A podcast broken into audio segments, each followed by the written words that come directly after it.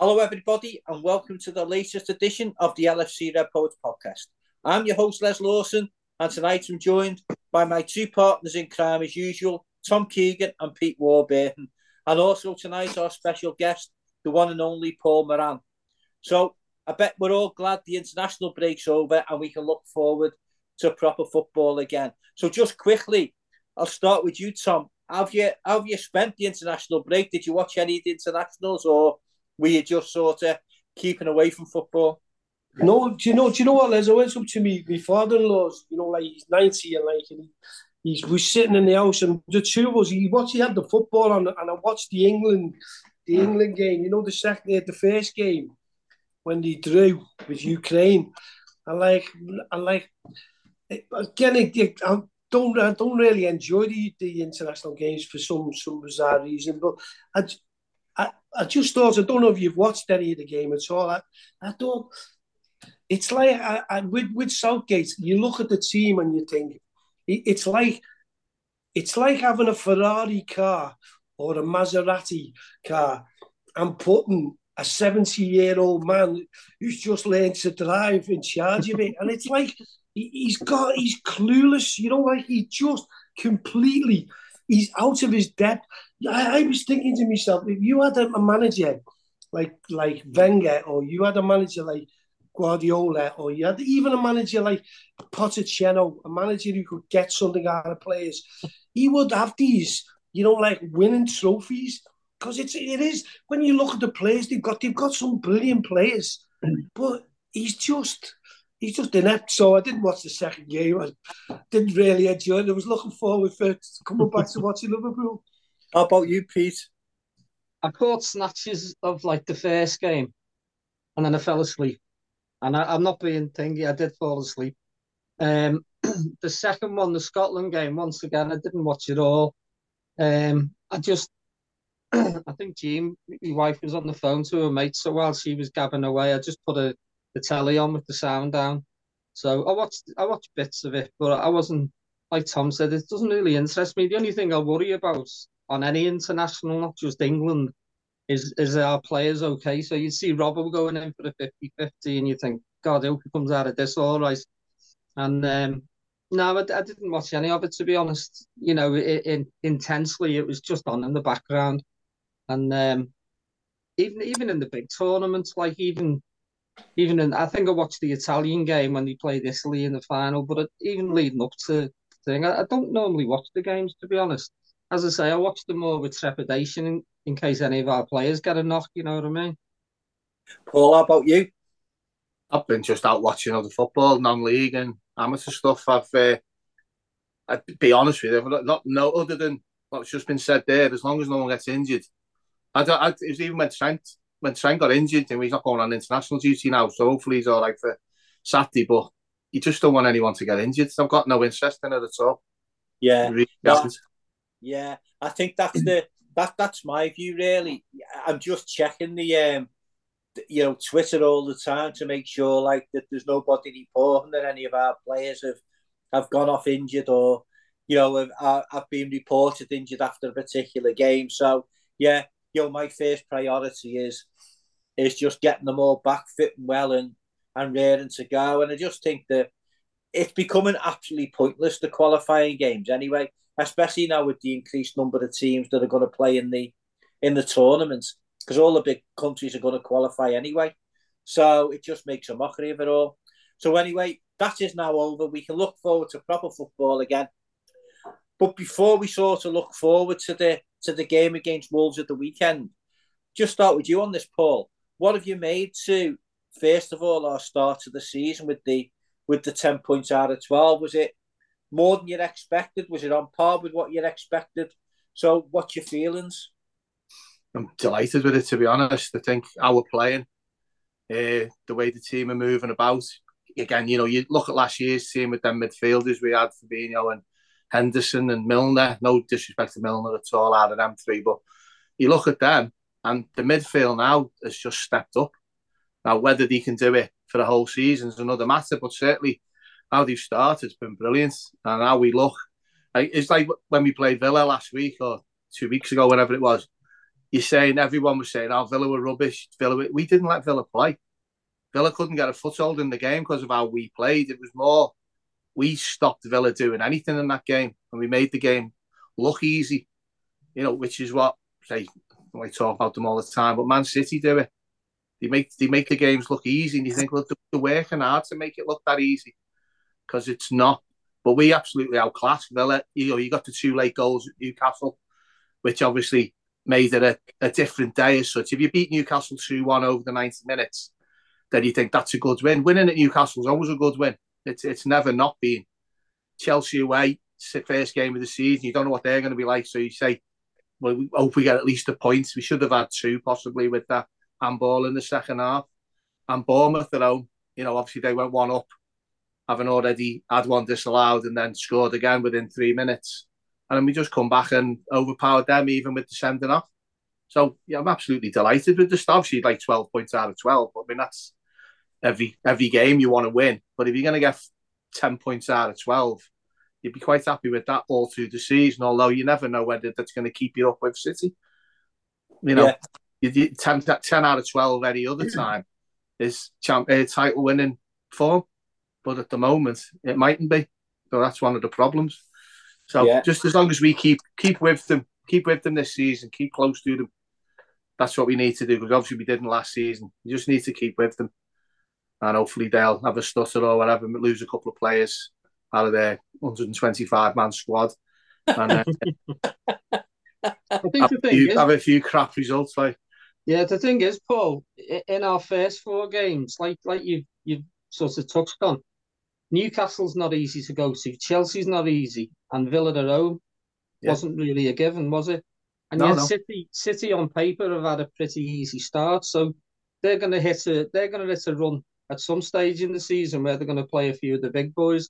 I think it might be October. They've got a couple of big games coming up, so hopefully, as I say, we've you know we've made a good start. I mean, um, when you compare the start this season to last season, yeah. You know, after about four games last season, the writing was on the wall, you know, that we weren't going to challenge. But like you say, if we can stay up there, wait wait for City to, they're not going to win every game. You know what I mean? Even even with the big squad they've got.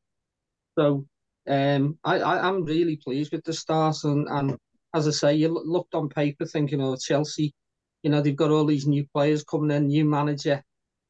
You know it could be it could be a difficult game, and and it was in you know in part they they probably didn't take their chances, but like you say, we could easily have won that game. Um, Newcastle was just one of them games that everything seemed to go against us, but we, we we came out of it with three points. And then even like you say, the Villa game, you know that we we just came back and um, you know the display against Villa was fantastic. I thought just dominated the whole game. Yeah. Tom, how about you? What's your what What's your view on the where we stand now? Ten points from twelve. Would you have sort of, if somebody had sort of said to you, you know, before the, the referee blew the whistle to start the the game against Chelsea, the at the end of the game against Aston Villa, going into the international break, we'd have 10 points from 12. Would you have shook on that and said, fair enough, or would you have been a little bit disappointed and said, I want the 12? I think I think you realistically the ten points is amazing. That's really wasn't it? You know when you look at the start and we brought in all the new players, which we've got to blood together to create a team. You're putting a whole new midfield together. So I think the boys have gelled really quickly. That's been that's one been, one of the highlights for me up to now is the likes of Mac Allister, who, we played who we brought to play in the eighth has dropped into the six and been out of his natural position. But yet he looks he looks the one who, who's like now going to benefit with Gravenberch coming in, or whether it's Curtis or whether it's it's Endo, or you know we seem to have players now which are adaptable to fit into the into the the players that we've got available. So I I, I think ten points is a really really good start, and as as the lads of both the lads have said, you know when you look at who we played Chelsea away, Newcastle away, Aston Villa at home. You know, like they, they you know, like you would expect us to uh, us to beat uh, the other Bournemouth, wasn't it? But we, but you look at you look around and you think, well, 10 points out of that 12, and we've played two of the big boys or two of the bigger teams, you know, and, and Aston Villa, who were going to give teams a shock no matter, although we caught them and we played really well, you know that they're going to play better than against teams this season. So they're going to they're going to cause a few head you know headaches for other teams. So I I think ten points is great. Unlike I think City will drop points this season. I don't think I, I've got this funny feeling with you know like they seem to they seem to be doing things a little bit different. You know, Foden's not getting much of a, a game at the moment. And he, he's, he's he's persistent with you know like with of the fronts and, and bringing in Al, Al, Al, Al, Alvarez. And so I I don't know. I I think he's disjointed his team a little bit. So I I think they might be a little bit closer this year. So ten points I'm I'm over the moon with yeah yeah I'd have been I must admit that you know when I seen the, the fixtures I would have been delighted with ten points out of twelve I thought, no, you know, Chelsea is spending new team, new manager to go their first game of the season. You know, where the fans are going to be really looking forward to, really up for the game. I thought was going to be, you know, a really difficult place to go, and especially, you know, we still had, you know, injury injury situation in midfield. Um, you know, we, we had Curtis out, Thiago was out. You wondered what we were going to do in, in the midfield, and you know, there was question marks about you know, the way we conceded goals during pre-season. And then, you know, to come out there with a with a credible draw really, which I thought on reflection, it was probably a fair result. Yeah, we could have pinched at the end with that. You know, great effort by Darwin and, you know, the possible handball that we didn't get. Um, but yeah, absolutely delighted. Newcastle, never an easy place to go, but to fly in and you know, they, would won the first home game well against Villa. They'd had a, you know, only lost 1 0 away at City. And then, you know, we, we then strolled up to St James's Park and to play for like more than an hour with 10 men. That was a remarkable result. And that that's that's a result when we when we look back at the maybe at the end of the season could be you know the biggest and most important result of the season for this new Liverpool team. And then again, you know, you, you went into the Villa game and thinking, you know, Villa, this isn't going to be easy. Some people were tipping them as an outside outsider for the top four. But to, to put them to the sword the way we did, I thought again it was an excellent, excellent performance. Come to you, Paul, on, on this one. Um, it was announced sort of early this week, I think, that VVD had been given an extra game ban, so he's not available to for selection for the Wolves game on Saturday, and also fined hundred thousand pound. What did you make of that decision by the FA to impose that level of fine and the extra game ban? Well, I, I think a lot of it. You could say they've got an agenda against Liverpool. It's one of them things. All fans think the FA have got agendas against their teams, on VARs against them, and all that. I think Van Van Dijk says he was waiting for the VAR to overrule the sending off because he felt he got the ball. He kicked through the lad's legs, whether it's a sending off. I, I, to be fair, when he did it, I thought he was going to get red carded. At that split second of him doing it, it was off shit. Like you know, he's going to go, he's to be off here. And then when he was, it's just I think a lot of it's because he stood in front of the ref and what he was saying to him. You could clearly see what he was saying to the ref. So the FA are looking at that and they say, well, we can't allow that. Now, I don't think there'll be a player in the country who hasn't been red carded, who hasn't turned around and swore at the ref. But Virgil was right on the, not that he knew at the time, he's right on the screen doing it, calling the ref a fucking joke or calling the decision. That that was the other argument to it because he said he wasn't calling the ref a joke. He was calling the decision not to review it and overturn it a joke. But the FA have obviously decided to make an example of him. It'd just be interesting to see whether they do it if anyone else is in a similar position or whether the other people don't quite get the same level of punishment that Virgil's got. So mm. it's one of them things. It's whether you look at the FA and think that after us, because Mac Allister's red card got overturned, uh, but he decided to. Probably, I don't believe in stuff like that personally. It's things that get mentioned, but I thought it was a red card. And I thought Virgil, once he'd said no, it's a red, he should have just walked off and none of this would have been getting talked about. Now, Virgil needs to just bite his lip and go. But it's because it was so clearly on the telly, live game. And as the FAO's mentioned, you know, there's kids watching, uh, impressionable children watching type of thing who obviously they're in a bad. They still do that on the telly now. Someone swears and they go, Oh, we'd like to apologise if anyone heard that bad language there. Most of the time, you have to rewind it. I go, I didn't hear that then. I want to see what someone said. But they go on about it all the time. And it's obviously, they don't want people I wouldn't use the word confronting, because Virgil didn't really do that, but getting in the ref's face and then uh, stomping off. They want people just to walk off if they get red carded. So I think a lot of it was because how Virgil reacted to it. Mm. Tom, did, did you think it was? I think I think if we're all honest, we all expected Virgil to get some extra punishment on top of the one game that he got purely because of this new respect the referees agenda that they've they've brought in this season. But did you think it was a little bit harsh the level of both not the, the fine plus the game ban for a player? I don't think who'd ever been booked for dissent during his Liverpool career. I think I think Les what Paul said made a good point there. I think he, uh, what happened with, with Virgil there was he was unlucky.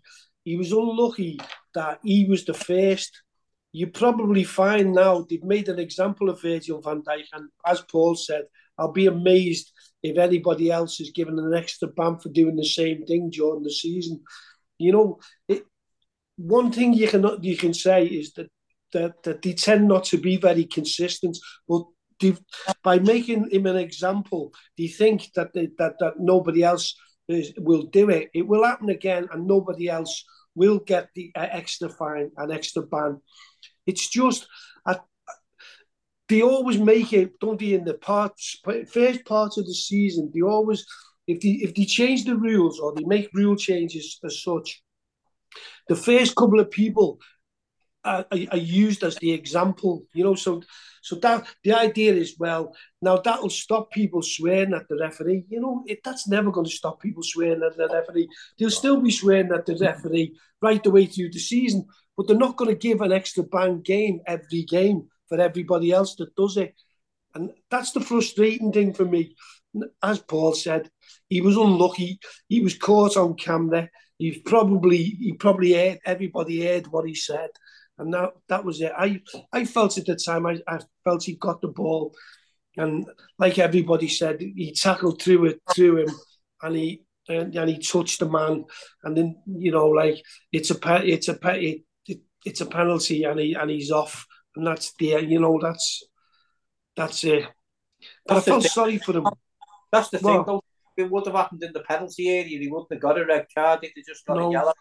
Yeah, that's yeah, that's you know, you know that's, yeah. Unfortunately, yeah. But Pete, yeah, yeah.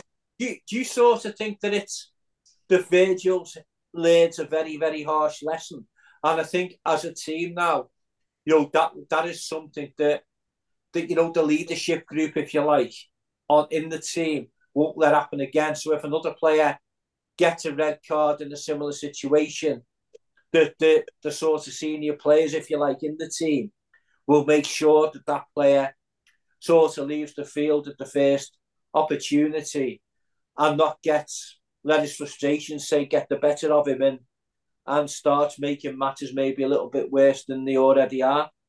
Uh, I mean, in a in a sort of perverse way, it might be a good thing that's happened. Like you say, the leadership group in in in Liverpool can turn around and, and you know, especially to the young ones. But I reckon if you if you could watch a, re, a replay of every game in the Premiership, uh, well, every football game in all the leagues played this weekend, you will see players swearing at the ref for whatever reason. You say, oh, eh, you know, ref off ref, that wasn't a free kick. Or that. I think a couple of things. I think if Virgil swore in Dutch, this wouldn't have happened. But he, he, he chose he chose to use the vernacular, didn't he? And he scored in he scored in English. I'll be honest, when I first saw it, when the whistle blew, I thought, what's he blowing for? He's tackled him. When you do look at the replay, you can understand why he got he he, he got the card. Um because I think the lad was going to be through one on one with the keeper. I don't think there was any cover there. Um, but it's like it's like we all say every week. It's this consistency. Does that mean like when someone, you know, swears at the ref on Saturday, are they going to be brought to book? Are they going to be fined? It's not going to happen. And I think Paul's right. I mean, we, we've said for a long time we think there's certain agendas against Liverpool and we feel hard done to. And I think every football fan, if there's a decision goes against their team, they think they're hard done to. But some of the things that we've had to witness, some of the decisions, and I do think it was a high profile game. It was live on the telly. And obviously now there's not just one camera at the ground. There's about three dozen cameras. They're from every angle. They're all. They even got the, the spider in the sky in the big games where they're over, over everything. So as I say, I think in a perverse way, let's hope it doesn't, you know, diminish our our game against Wolves and we, we get through that without Virgil at, at the back. But I think, like you say, the, the management group or the you know the senior group of players can sort of learn from this and say to the younger ones, obviously you're going to be frustrated at times. Things happen in games that frustrate you. Try and bite your tongue. I mean, you know, you look at Jurgen Klopp. I'm sure, I'm sure he's done things on the touchline because he's been censored as well, hasn't he? Where he, he's he's done things, but it, it happens in every game of football, and I, I just don't know the answer to it. Either it's it's the same rule for everyone. Um, I, I think what Virgil what Virgil said. Like Paul said, he probably was more at the decision that he, he said it was a joke. But when you liken that to what happened years ago when the likes of United were, were eight or nine players around Andy D'Urso and not, you know, I, I just don't understand it. And, and I think even some of the referees use agri- agricultural language. I think they give it back. I know a few of the old refs used to F and Jeff with the players, you know, and stuff like that. So I, I don't know if there's an easy answer for this, but let's see what happens over the next coming weeks. See if anyone else who has obviously crossed the line, if they get anything done to them, you know. Howard Webb apparently has said, you know, mm-hmm. and this is before the the Virgil incident, by the way, so so he hasn't sort of commented that I've seen since. But apparently, at the after the first weekend of the season, he, he was sort of asked about the you know the way things are, and and as Tom said, you know, things sort of get highlighted for a few weeks and then it totally, totally drains away. And apparently he said, and as I say, the proof of the pudding, of course, he said, no, that's not going to happen anymore. These are the hmm. rules and they're going to be the same throughout the season. Well, so that will be, that'll be interesting to see, you know, if that continues or if it does as, as not only Tom, but I think deep down we all suspect that after a, after a few weeks, things will start to dilute a little bit, and you'll be sitting there and watching the game and thinking, God, Virgil got sent off with that and got an extra game ban. Let's see what happens to him, and it'll be mm. nothing. So you know, we'll be interested to see going forward. You know what will what will happen and and whether they keep you know the directive as it is. Just moving on. You know now we are where we are the transfer window is now slammed shut. Um, Saudi Arabia's window is slammed shut, and we've got the squad that we've got now until January. Come to you, Paul, on this. What do you make of the transfer window we've had? Are you happy with it? Are you? Do you think we we've covered now covered all bases? And how confident are you now taking that squad through to the, you know, to the to you know the first of January when you know, if we need to get reinforcements, the window opens again. I'm very happy with what he did in the transfer window. Obviously, you've got Szoboszlai's come come in, and in the four games he's played, he's looked the part. Looks like he's going to make a shape for the season. Mac Allister is a World Cup winner, so you know you're not signing a dummy there. You've got Endo's come in. Uh, not really seen much of him yet, but he looks a tidy player when he's come on. I think it was a bit unfair at Newcastle when he come on because everything was going a bit mad. It was just a bit of a mad game, Newcastle. So I don't think it was a game that he could influence as such uh, coming from, uh, you know, he hadn't been at the club that long. So I think, say, because some people were saying he didn't influence the Newcastle game. So like, give him a chance, like. Mm. And, you know, hopefully I'm a, it's not a popular thing with all Liverpool fans, but I want Curtis Jones to do well. I want him hmm. to, and I think he has. I think he was he played well, certainly in the game against Bournemouth. I think it was it Bournemouth he played against. I mixed up now. Oh, Villa. Villa. Well, he, he, he looked the part against Villa because he seems to be getting the ball and moving it on a bit quicker. Now, whether that's because the players he's with are getting on to him to get the ball moving quicker, and then he's doing it, I, I don't think there's much wrong with the squad. I think the best thing people will do with the uh, Twitter gets turned off for the last three weeks of the transfer window, and no one knows what anyone's doing. Then on the last day, everyone goes, "This is what we've done," because it's all there's there's so much shit on it, and we're signing him. He's coming, you know. Even the two that went to Chelsea, obviously we're not, we weren't signing him because he never come. Now, how far along the deals have got, you don't know. But it looks like the two that have gone. You talk about the Chelsea game. That was another aspect of that game that them two had gone. So obviously Chelsea wanted to prove they'd gone to the right club, and then obviously didn't play in the game. But I don't think they played since. And one of them's injured, and the other one's on the bench. But I'm happy with who we've signed. I'm mm. sort of happy with who's left. Uh, out of the players who could have left, obviously, didn't. I didn't want Mo to go. Certainly not on the last day of it when there's no chance of signing anyone else. You're talking about whether he goes at the end of the season. I'll just enjoy watching him now for the season. Be worrying about that. You can do a million things you can worry about. You know, you said I'm not watching the Newcastle game against Virgil van Dijk gets sent off. I said, well, you know, you can't go into a game with that mindset. You just got to go in and enjoy mm. what's happening in front of you and respond to what's going on. So hopefully the players we've got can fit in with each other. We certainly got enough forwards. It, it, I think it was the Newcastle game when the bench, the substitutes come up on Sky and we're looking at it and go, "Now, that's that's a decent bench." That because a few times last season you did feel we were light mm. in the substitutes, and then the games this season, the, the bench looks quite up, very strong. So hopefully, you know, with the Bajcetic coming back and people like Doak and that, uh, get them involved and see how they are in the games. Obviously, they'll probably play against uh, Leicester uh, the week on Tuesday, the week on Wednesday, whenever it is. But just need to see. It's one of them things. You just got to see. It's, it's like every season. You could do this every season. You got to see what happens. But that's like ridiculous because that's that's all you can do. The players we've got are good enough to win more games than they draw or lose. So hopefully they'll just crack on. Uh, Diaz seems to have stepped up a little bit, even though he was all right last season. But he got that injury, but he stepped up a bit. And then with Darwin, like, you know, you, you don't really know what you're going to get from Darwin. But if he's playing there with Uruguay, he's got Bielsa helping him out there by the looks of it. He's got Klopp there and the lads feeding him with the ball. You just, as I say, it, it sounds like defeatist to say it. We just got to stay as close to City as we can. And that's what the league's turned into now. You've got to stay close to them to try and get them rocking a bit. But that's that's all we can do. But I think we've got the players now much better than last season's squads to do a job on keeping up with them or getting in front of them even. Hopefully, that'll be better still.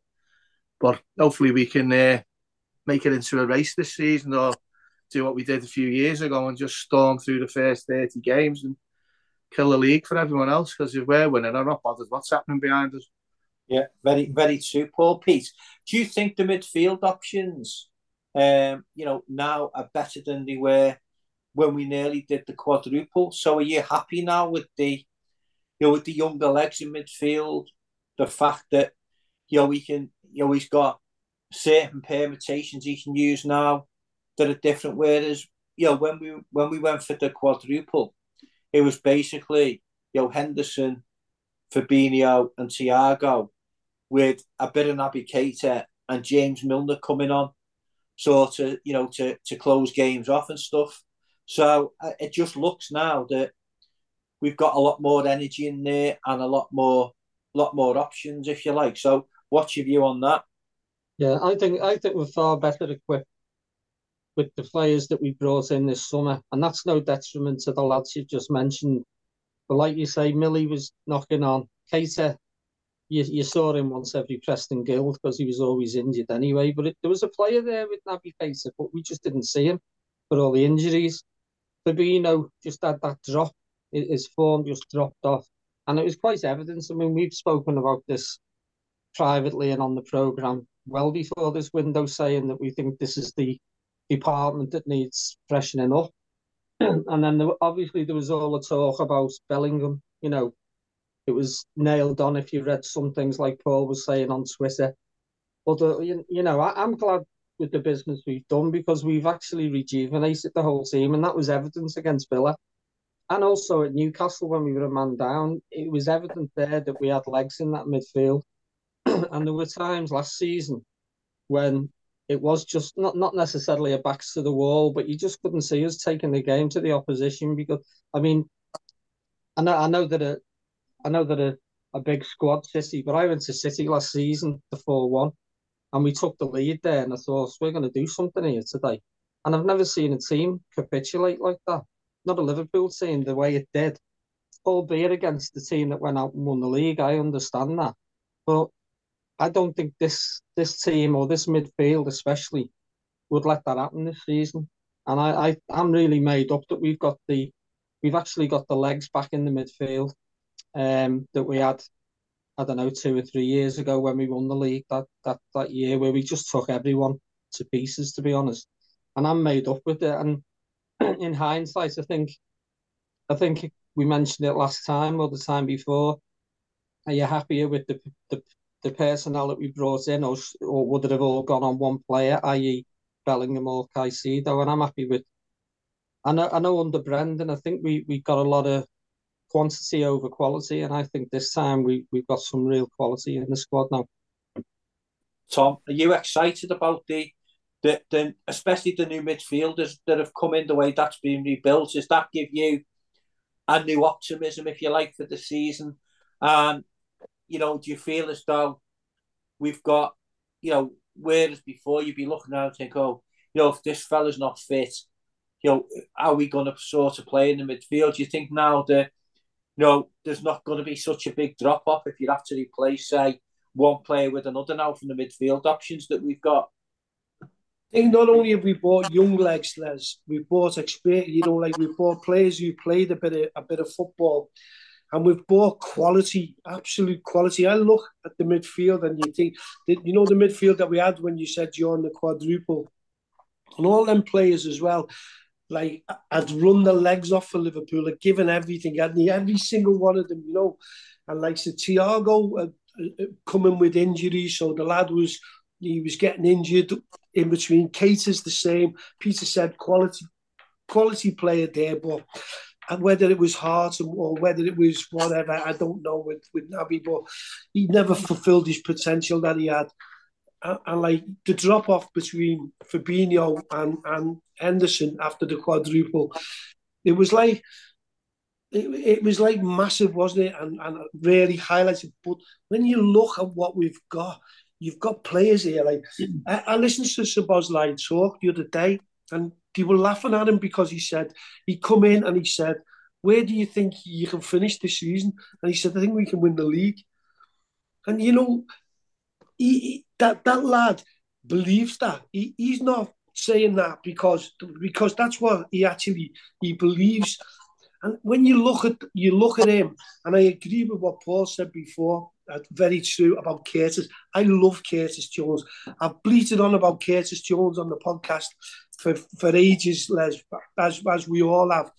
There's, there's always been a quality player in Curtis, and it, it's up to him. You look at young Bajcetic, it's going to be a quality, quality player. Even this Gravenberch was one of the top three young players in, in, in football, and he's had a drop off. And I, I remember I liken him to Fernando Torres. Fernando was like that brilliant, absolutely brilliant. Dropped for the season. His form, he went, he, he did.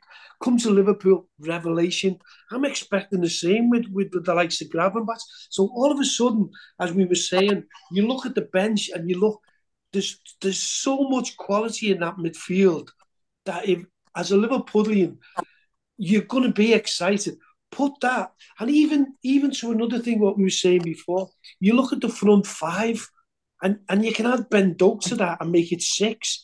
You know, Sadio was coming towards the, towards the end of his career. You know, like he's dropped a little bit when he went to Bayern, and now he's gone to Saudi. But you you look at these likes of Jota, you look at Diaz, you look you you look at Nunez, who's who's pure raw talent. You know, you look at Mo, who's who's dropping a little, but but still still oozes quality. We've we've got unbelievable talent. So I am really looking forward. I think the window was a great a great window. We all would have loved to defend the defender, but what what you said the other week when about Endo has played centre back for Japan. So he might drop back and give you that little bit of cover there. You know, so I think I'm, I'm overall, I, I think that it was a great window for Liverpool. And I expect us to be there or thereabouts this season. I really do. That, that that's great. That's Tom. I mean, I will say as well. Uh, I, I to me, the Gravenberch deal was the one that sort of gave me the extra confidence, if you like. that anything is possible this season, and I, I always I always feel as well that in football things happen for a reason, and there are so many examples of that that I won't go into now. But his struggles at Bayern Munich were the only way that Liverpool were going to sign him, and as well as them changing manager. So if he was, if he's destined to be a star in the making and a star of the future at Liverpool, then the only way we were going to get him would, would have been if he had to struggle at Bayern Munich. If he'd have gone there and been a roaring success, then one leader wanted, you know, close to 100 million quid. And even then, you know, if you've got a player who's 21 years of age and a roaring success, you're not going to sell him because his best years ahead of him. So maybe his struggles at Bayern Munich was meant to be so he come to Liverpool, but only time will tell on that. But he's been the one really. I'm not saying he's been the best signing, but he's the one that's come in and just give that squad that extra layer of depth that that makes it um, more durable, if you like, for me between now and January, and possibly, you know, for for the rest of the season. So yeah, I'm with I'm with everybody. I'm really happy with the business we've done, and you know, I just think as well with the midfield at the minute. While in the past you, you'd always say what's Liverpool's first choice midfield, Henderson, Fabinho, Thiago, and everybody knew it was that if they were all fit. Mm. I think now there's a very there's a very even looking playing field for them all. So they probably all feel as though if they if they get the chance and do the business, then they've all got a chance of playing in the major games.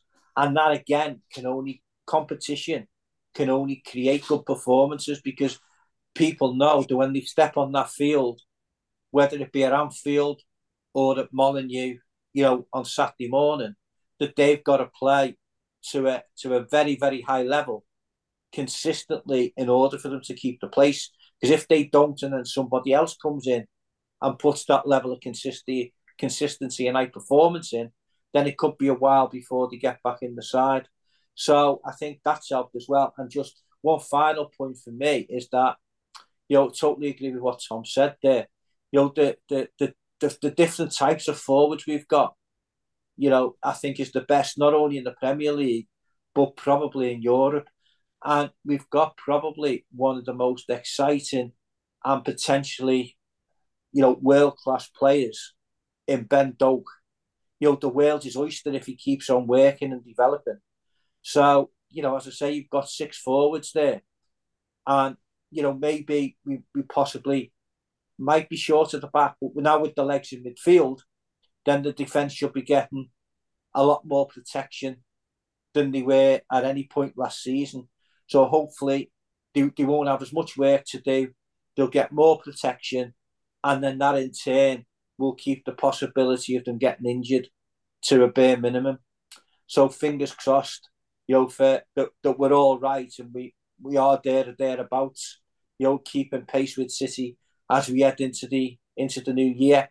So now we move on to our first game back after the international break and a 12.30 kickoff against Wolves. So I'll come to you first, Tom, on this one and sort of say to you, you know, difficult game being 12.30 kickoff. Some of the, the South American players not returning to training until tomorrow. We don't know whether Trent is going to be available yet. Konaté's resumed training, which is which is good news. So, what's your feeling on the game? Yeah, twelve thirty. We don't we don't tend to usually be at our best at twelve thirty on, on on a Saturday game usually. But I think I I think what we were saying before, like about the South American players, I think the likes of uh, Diaz, uh, did Darwin didn't get much time, did he? In, in the in the second game, he got taken off at half time. So yeah. we don't know whether he's injured or or what. What the he said he wasn't. He said he wasn't fit enough, didn't he? Because yeah. for whatever reason, but for chasing back. But I don't know. But we've got enough players, haven't we? I think to, to, to be able to cover, even if you bring likes of like uh, if, if Diaz goes on the bench or because I think he played the two games, Diaz goes on the on the bench or we've got uh, options. So I expect us to do well well against Wolves. Uh, it'll be interesting to see what the team is. I, I think, like you, I think Gravenberch might start on on on on Saturday, Les. I think you, I think he might give him a start. You know, just got a funny feeling. But um, yeah, I, it, I'm not really happy about the 12 30, but I expect us to do well there, to be honest. Paul, what do you reckon, mate? Well, looking at it before, I think your back four might be Robertson, Konaté, Matip, and Gomez right back. Because I don't think, I don't think he'll play Trent. No. Obviously, I don't know. Has anyone heard anything about? Have you said anything this week about any? No. any no, he put that thing on where it's like six days or four days or two days or whatever. There's been nothing on, has there? No. Been no indication at all. Now, whether you can throw Konaté back into another matter, that's obviously dependent on that. It, it, it's something I say. I've been on a few of these podcasts over the years. If if we if we put our eleven players out, not being like big headed about it, our best our eleven who play should beat Wolves' eleven. I know they've got the home advantage and whatever, but we we should that they're the games you've got to go and win. You know, they're the ones Bournemouth at home without being disrespectful to them. You you've got to win them games. Last season we weren't. You know, we were getting some terrible results in Bournemouth and Brentford and people like that. Brentford have got a good home record, but you know, if you say Liverpool are playing Brentford, historically you're going to get the three points, or you should be in a position to. But hopefully, it, it's one of them things you say, what team are we going to play? It depends how they all come back. You know, you're talking about Diaz, Nunez went off at half time, as you said. It just depends who's fit and who he's got on the bench to replace anyone who does start with a niggle, whether he start Nunez against them and try and put them under pressure. But then he said about talking about Wolves, I just flashed up on the uh, phone the Wolves squad. There's only about two or three of them you've really heard of, even. Mm-hmm. That's a Premiership team not being disrespectful to them. It's what they've got to do. But you, you should be going to Wolves and getting the three points. But historically, we've never really gone there and battered them either. Like we've had good wins there, but we've never really gone there and uh, took them apart. So, and as you say, half twelve on a Saturday, it's always a bit different to think when you play the game on the Wednesday night for your club side. So hopefully it won't have that much of an impact that there's been international, so they haven't all been playing on Wednesday night. So just have to see who's fit tomorrow and who he puts in the squad. Hopefully, we'll be able to put a strong. We should be able to put a strong team out anyway, but hopefully, it'll be strong enough to beat Wolves. Pete, um, are you a bit concerned about the kickoff being twelve thirty after after an international break, where, especially in a away game as well, where you know they're going to have maybe one, two training sessions before you know the the South Americans especially are only going to have one session which is tomorrow before the game. Do you think that one is that worrying yet, and two, do you think that might have a, an influence on the team selection from Jurgen? Yeah, I mean, I think even the the twelve thirty kickoffs at home, the atmosphere is not as intense unless you unless you've got a you know you're playing United or the Derby or something. The atmosphere is not as intense, but I think the medical team will take a look at the recovery of these players. I mean, I think before I think Argentina were in Bolivia and they were actually taking oxygen on before they kicked off because of the altitude. So, you know, the, the fitness lads at Anfield are going to take a real good look at these lads who have travelled. I think Endo played for Japan, but I think thankfully they played in Europe. I don't think he, he had to go. Because I was saying to a lad in work, imagine if Japan had played at home and then you've got the South American lads. It's almost like there's a day difference in time, time zones. And then obviously that impacts on your body. I know the fit lads, they're all athletes and that, but you know, the travelling will take it out of them. So I think there'll be quite a few changes. I think I agree with Paul on the back four. I think we've heard nothing on Trent, uh, and I don't think if there's any doubt at all, they'll they, they'll start him. And it may not be such a bad thing. I don't think Joe Gomez is going to play that inverted role. I think he's going to stick to his defensive role. Being right back. And, and like Paul said as well, I don't know many of the Wolves team. I've been looking through their squad. I do know they've got a lad, I think, who plays left back, Ait Nouri, and he's really quick lad. Um, I think he I think he plays either left back or left wing back. He's quick. And then you look through the rest of the squad and you think, I don't know him, I don't know him. And there's a couple of names pop out. Um, the one I always liked when I saw him at Anfield was that Hwang, who played for Salzburg. Yeah. I thought he was a cracking player. I said on the night, I said, God, I'd have him. And then we, you know, we, we went out and bought the Japanese lad, but he's good. But he obviously turned us over last season. I mean, he just battered us last season. We weren't even at the races. And I just hope that whatever the 11 is that we pick, the, the right asset from the first whistle. Because, as I say, I don't I don't like the half 12s. A lot of the fans don't like them. And it must it must affect the players because obviously their their body clock, if you want, is, is attuned to like a three o'clock kickoff. So let's hope we should be good enough to beat them. They've only won one game this season, and I think that was a late goal. I think Everton actually battered Wolves and they, they weathered the storm and they scored late on.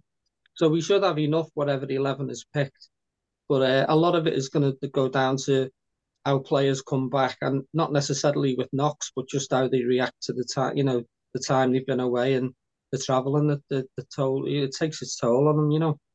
Yeah, I think, um, I think, you know, I think players probably get used to it, don't they? You know what I mean? Because it's not as if they've, they've never done it before.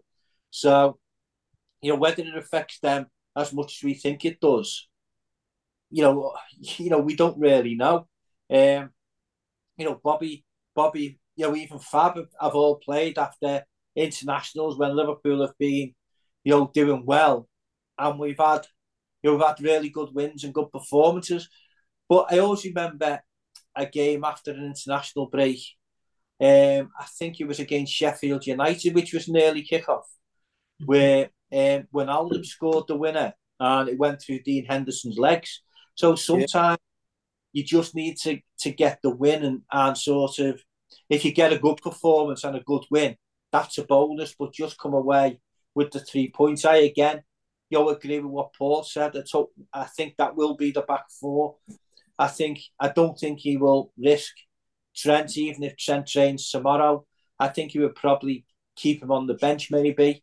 Um, Konaté is trained now and has been doing work during the international break, so it looks as though he's fit to return. So we'll partner Joel Matip as the centre back pairing, you know, Robbo left back, and and again, it will then be interesting to see where he goes with the rest of the team.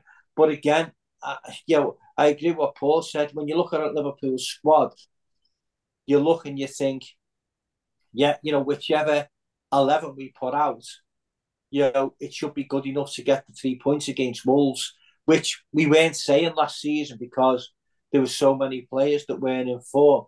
But again, this if he does make some changes because of the players getting back late, you know, if Gravenberch starts or you know, Hendo starts or, you know, Curtis keeps his place or whatever, you know, it will be interesting to see that, you know, we'll back up. If we get a good win and does make, you know, three or four changes, then it'll re-emphasise what the confidence we've all got in the squad.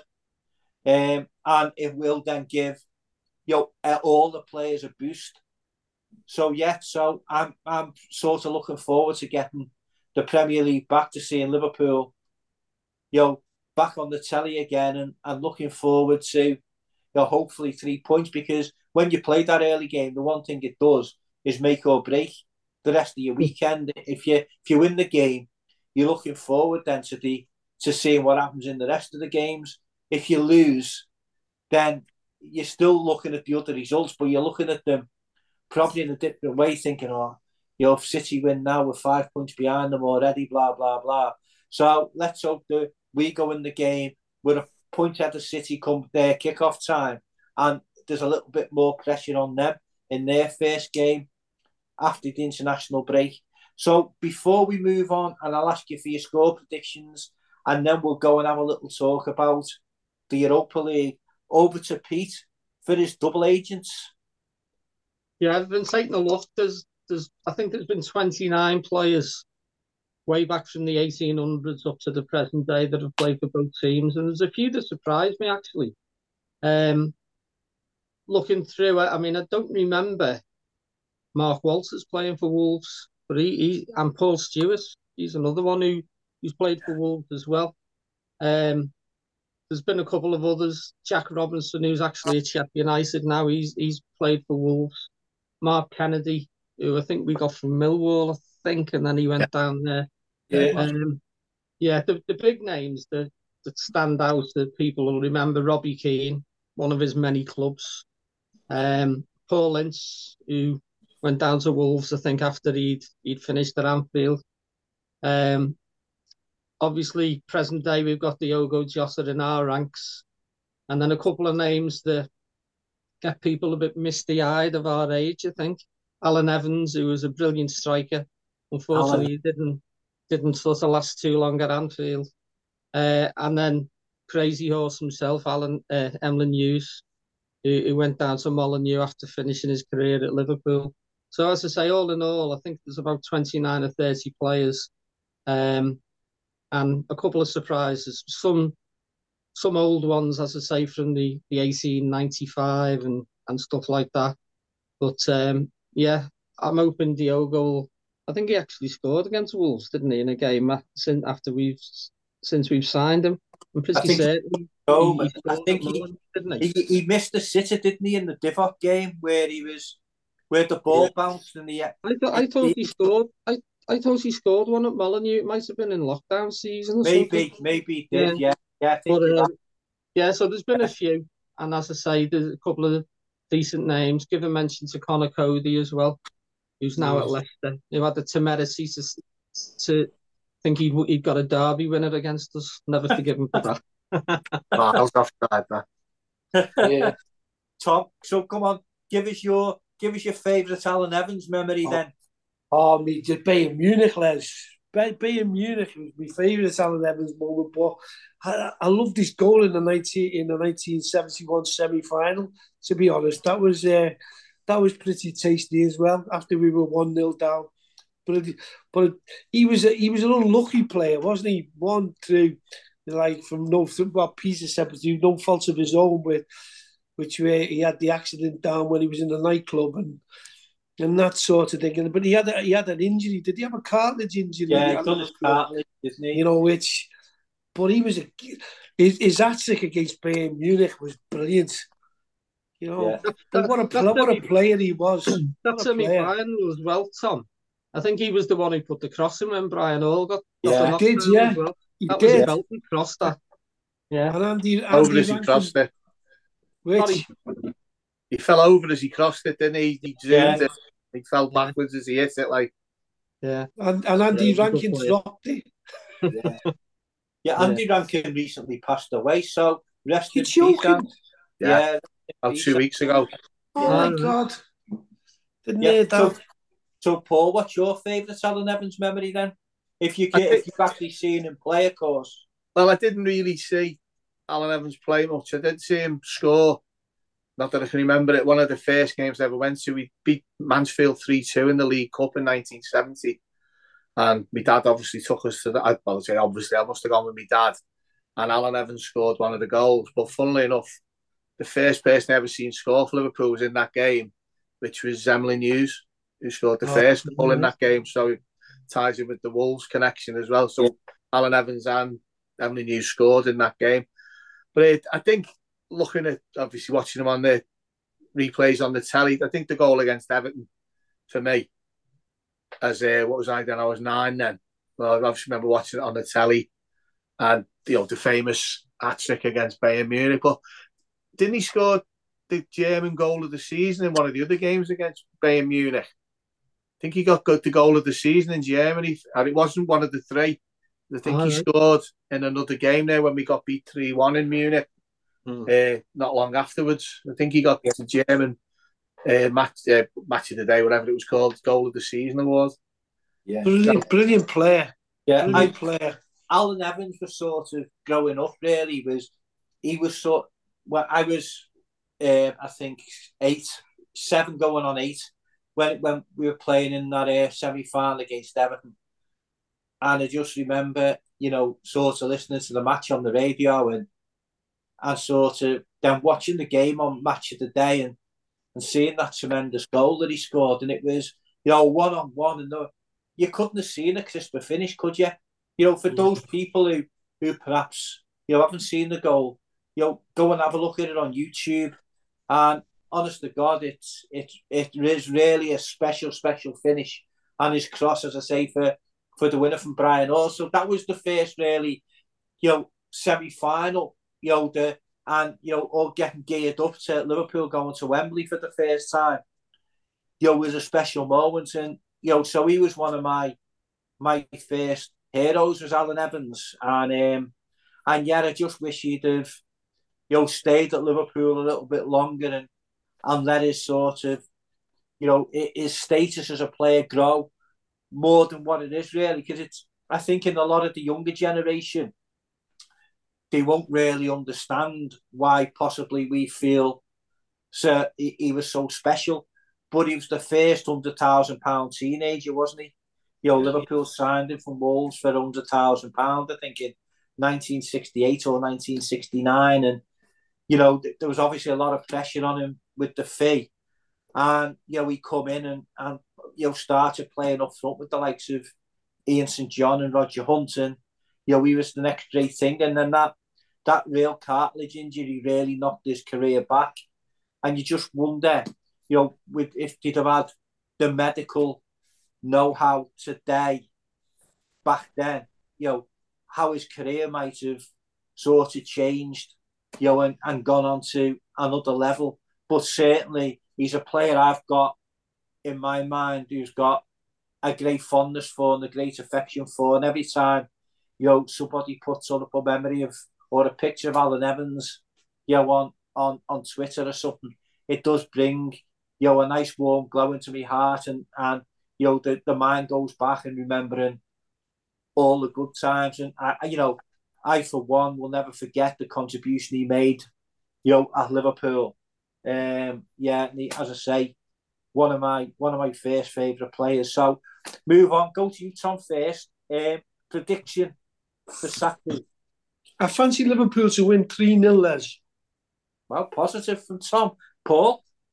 2 1. Pete? I was gonna I was gonna go for three one. I think I think offensively we'll be all right. Maybe not dodgy at the back, but with a, a new you know a bit of a new lineup if you want. Can I just say about Wolves just one thing? Yeah. The one thing that disappoints me the most about Wolves is their kit. Because I, as a kid, remember that old gold it was called, and it's more like yellow now. And I thought, yeah, I loved that old gold. Remember John Richardson and, and Derek Dougan. Oh yeah, I used to love that kit. So I'm disappointed if any Wolves fans are listening. Put a thing on to get your old gold kit back. So what's your prediction then, Pete? Sorry. I think I think three one. I think Wolves might get one, as I say, with the not a makeshift, but the the, the messing about we might have at the back four. But uh, I think offensively, I think we've got goals in us. Yeah, okay. I'm going for 2 0.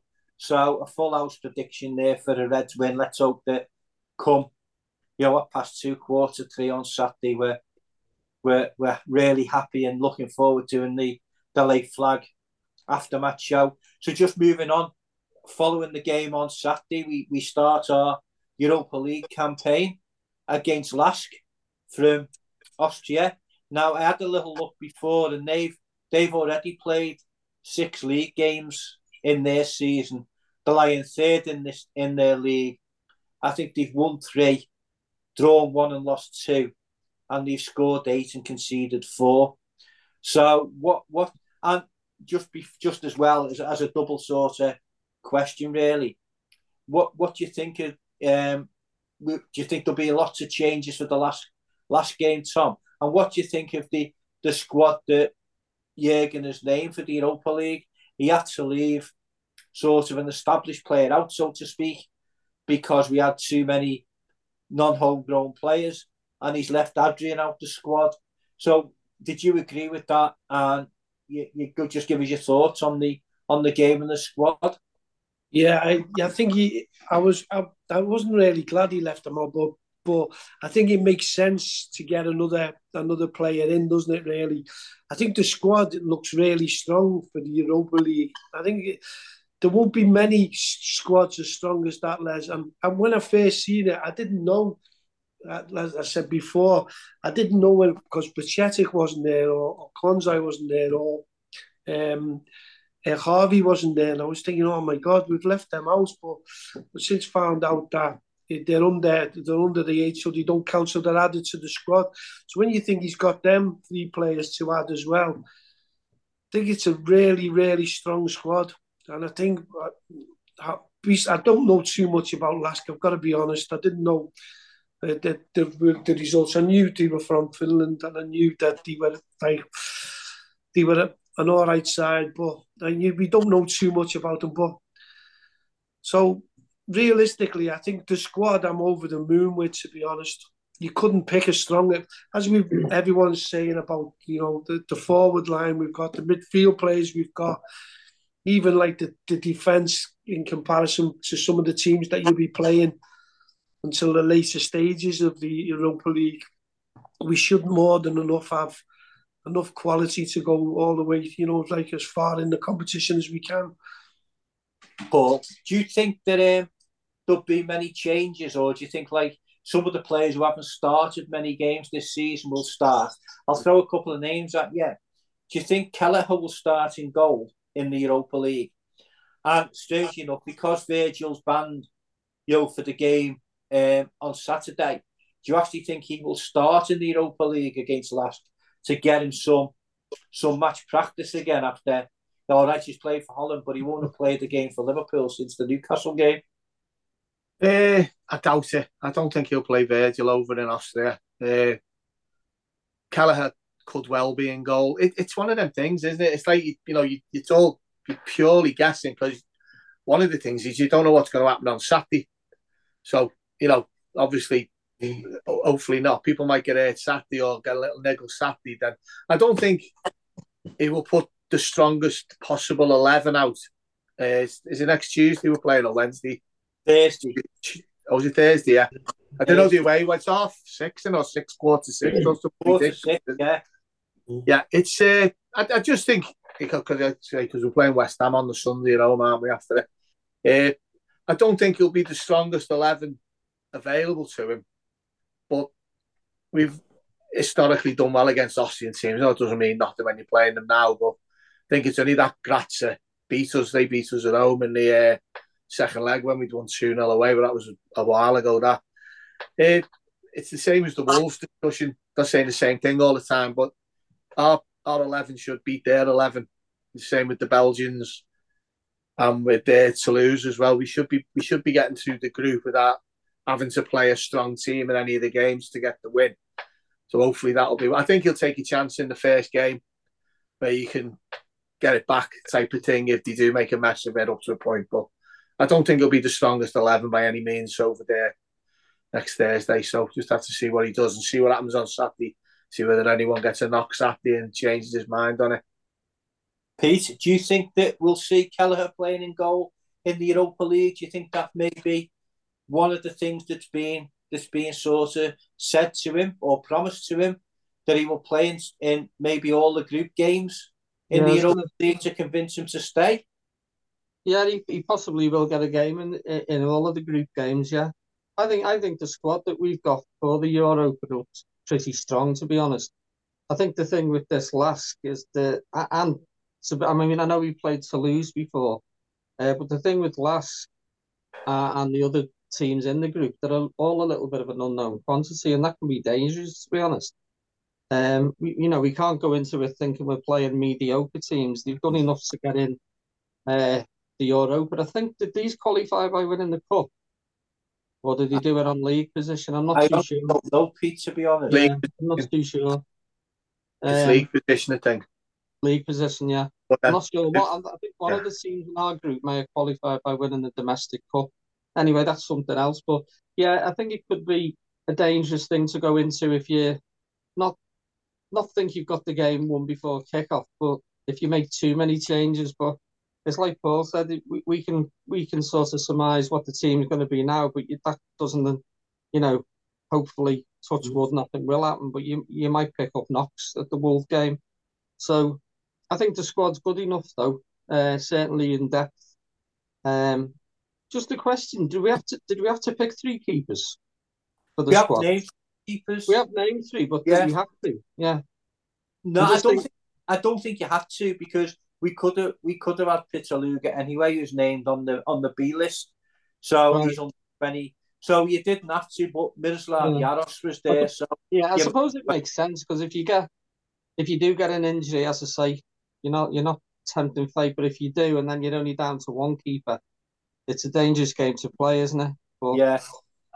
As I say, they're an unknown quantity. They, they certainly their fans are going to be up for it with with Liverpool visiting. So um, it should make for a good atmosphere, and we should be strong enough to get.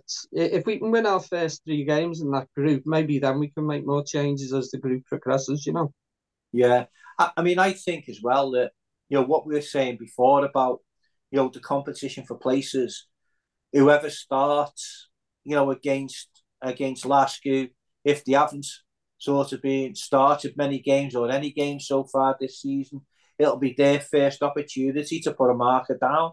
So I don't think they'll be going in with the attitude with a with an attitude. Well, we're only playing a you know a mediocre or a smaller team, so we can just go through the motions. They'll be wanting to to go out there, put in a performance to impress Jurgen. So they're putting themselves in the frame for not only the you know the next Europa League game, but saying, look, I want my chance in the Premier League. So that's why I think we'll go into that game and whatever team he picks, I think they'll be good enough to to win that game.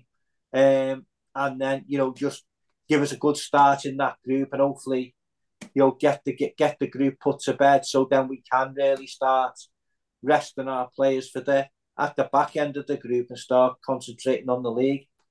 Anyway, on that note, we'll end this latest edition of the LFC Red Poets podcast. I'd like to thank, as normal, Tom and Pete, our special guest, Paul Moran. And once again, as he always finished this show and say, justice for the 97, don't buy the Sun, and you'll never walk alone. Until next time, see you soon.